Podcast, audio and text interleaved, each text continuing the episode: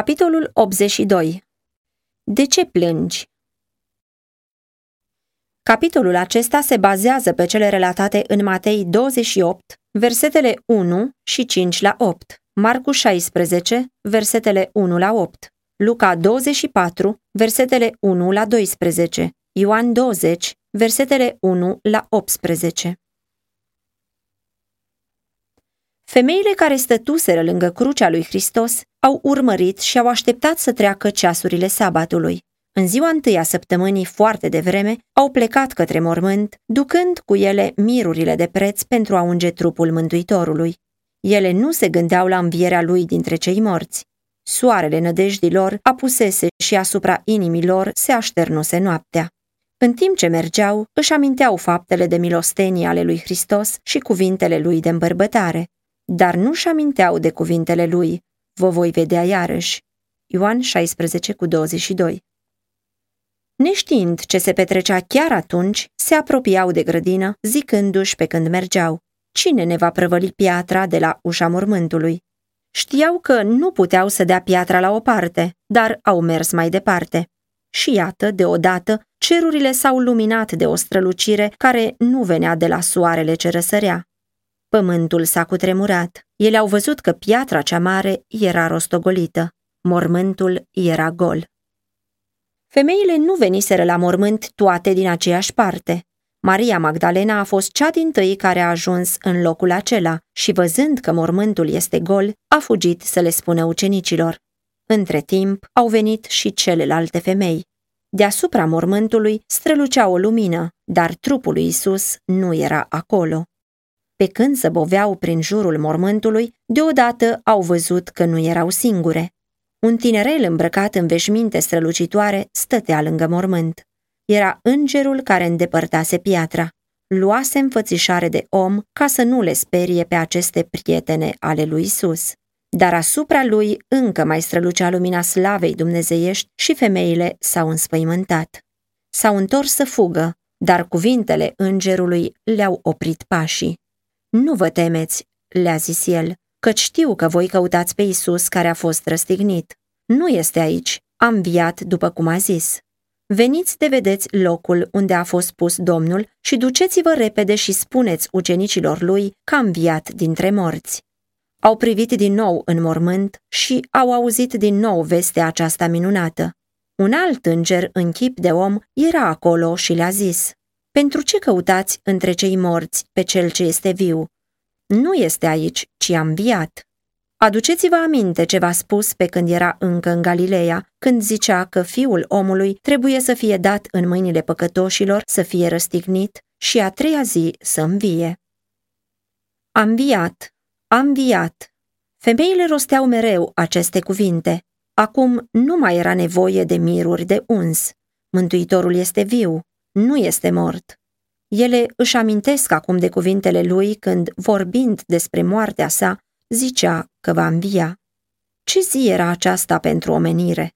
Repede femeile au plecat de la mormânt cu frică și cu mare bucurie și au alergat să dea de veste ucenicilor lui.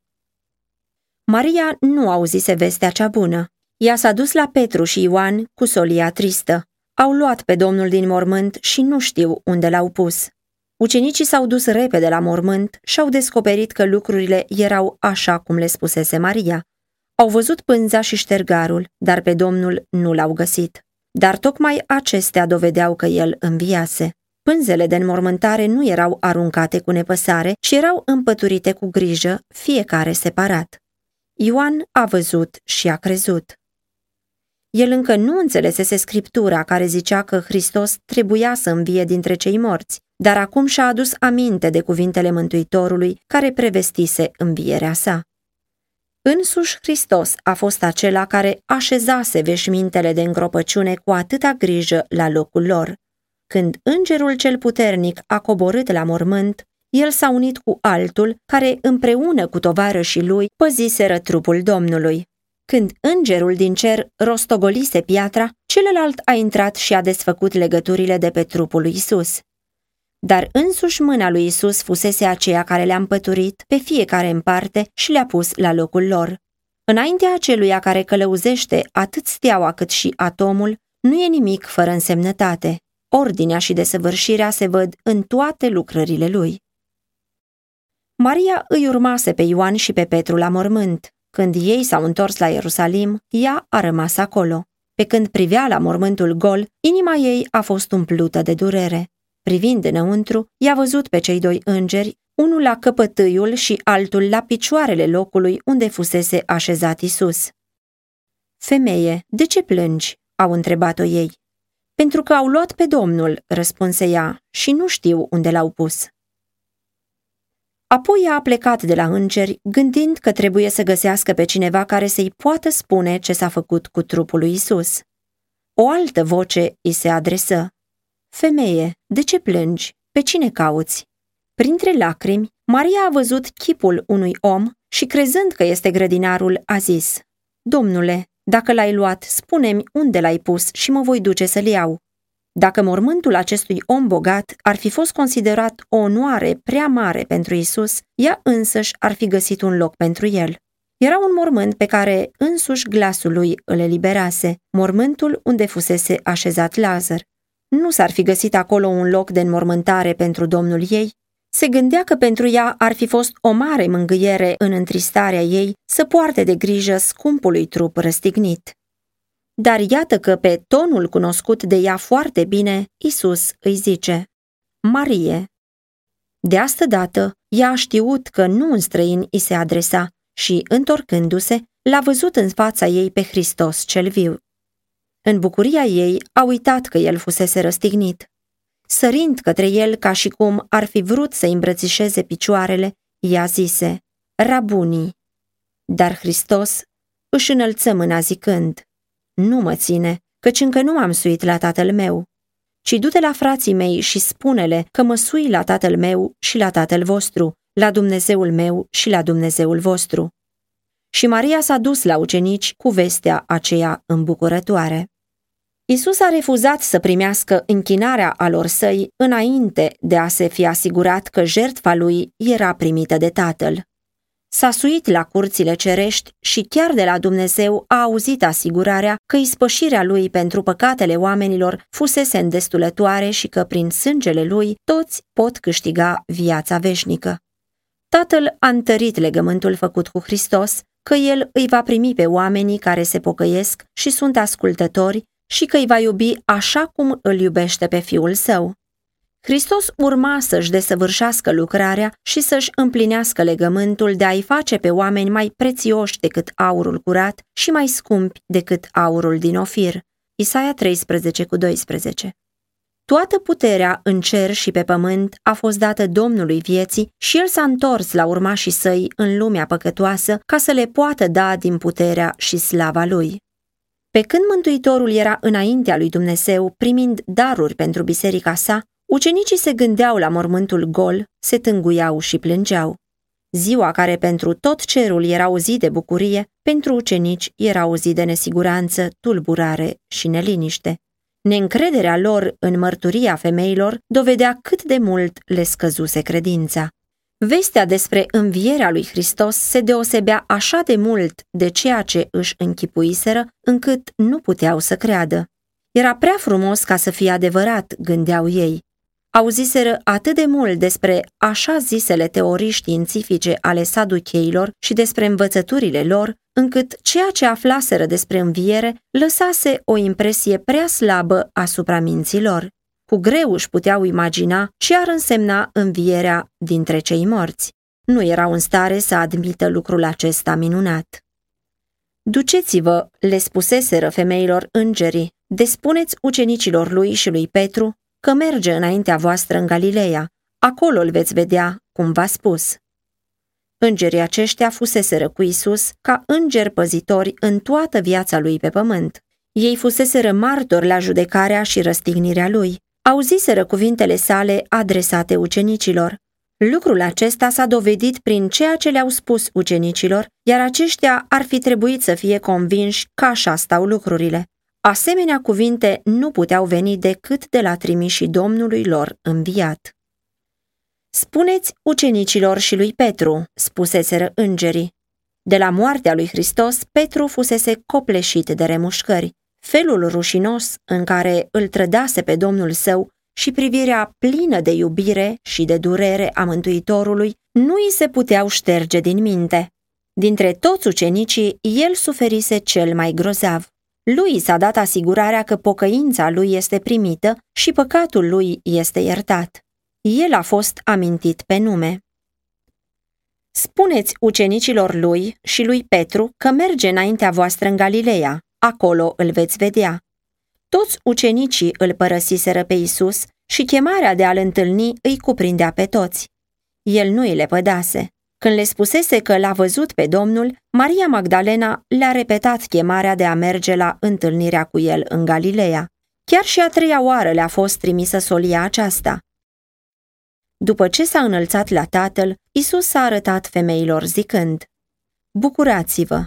Ele s-au apropiat să-i cuprindă picioarele și i s-au închinat. Atunci Isus le-a zis, Nu vă temeți! Duceți-vă de spuneți fraților mei să meargă în Galileea, acolo mă vor vedea. Cea din tâi lucrare a lui Hristos pe pământ după învierea sa a fost aceea de a-i convinge pe ucenicii lui de iubirea sa nemicșorată și de grija lui duioasă pentru ei. Pentru a le dovedi că era mântuitorul lor viu, că sfârmase lanțurile mormântului și că nu mai putea fi reținut de vrăjmașul numit moarte, pentru a le dovedi că are aceeași inimă plină de iubire ca atunci când era cu ei ca învățător al lor iubit, el li se arătă de nenumărate ori. Dorea să strângă și mai mult legăturile iubirii în jurul lor. Mergeți și spuneți, fraților mei, a zis el, că mă vor întâlni în Galileea. Când au auzit invitația aceasta atât de precisă, ucenicii au început să se gândească la cuvintele lui Hristos când le prevestise învierea lui. Dar nici acum nu se bucurau, nu puteau să scape de îndoială și de tulburare. Chiar și atunci când femeile au declarat că l-au văzut pe Domnul, ucenicii nu voiau să creadă, gândeau că ele au închipuiri. Părea că necaz se îngrămădește peste necaz. În a șasea zi a săptămânii, îl văzuseră pe învățătorul lor murind. În ziua întâi a săptămânii următoare, s-au văzut lipsiți de trupul lui și mai erau și acuzați că l-au furat ca să-i înșele pe oameni. Nu mai știau ce să facă pentru a îndrepta falsa impresie care câștiga tot mai mult teren împotriva lor.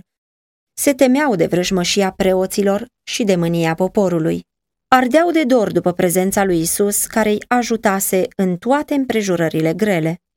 Ei repetau mereu cuvintele, noi ne dăjduiam că El era acela care va mântui pe Israel. Singuratici și plini de dor, își reaminteau de cuvintele, dacă se fac lucrările acestea copacului verde, ce se va face celui uscat? Luca 24 cu 21, 23 cu 31 S-au adunat în odaia de sus, au închis și au zăvorât ușa, știind că soarta iubitului lor învățător putea să fie și a lor oricând. Totuși, s-ar fi putut bucura în tot acest timp, cunoscând faptul că Mântuitorul înviase. În grădină, Maria plângea în timp ce Mântuitorul stătea lângă ea. Ochii ei erau atât de orbiți de lacrimi, încât nu era în stare să-l recunoască. Iar inima ucenicilor era așa plină de durere, încât nu credeau vestea îngerului și nici cuvintele rostite chiar de Hristos. Câți oameni nu fac și astăzi ce au făcut acești ucenici? Câți nu fac să răsune din nou cuvintele de disperare ale Mariei? Au luat pe Domnul și nu știu unde l-au pus. Cât de mulți sunt aceia cărora li s-ar putea spune cuvintele Mântuitorului? Pentru ce plângi? Pe cine cauți? El este chiar lângă ei, dar ochilor orbiți de lacrimi nu-l cunosc. El le vorbește, dar ei nu pricep. Să se ridice capul plecat, să se deschidă ochii pentru a-l privi, urechile să asculte glasul lui. Mergeți repede și spuneți ucenicilor lui că a înviat. Îndemnați-i să nu privească la mormântul nou al lui Iosif, care a fost închis cu o piatră mare și pecetluit cu sigiliul roman. Hristos nu este acolo. Nu priviți la mormântul gol. Nu vă jeliți ca aceia care n-au nici nădejde, nici ajutor. Isus trăiește și pentru că El trăiește, vom trăi și noi. Din inimi recunoscătoare, de pe buze atinse de un foc sacru, să se înalțe imnul de bucurie. Hristos a înviat. El trăiește pentru a mijloci spre binele nostru. Agățați-vă de nădejdea aceasta și ea va ține sufletul ca o ancoră sigură, încercată. Credeți și veți vedea slava lui Dumnezeu.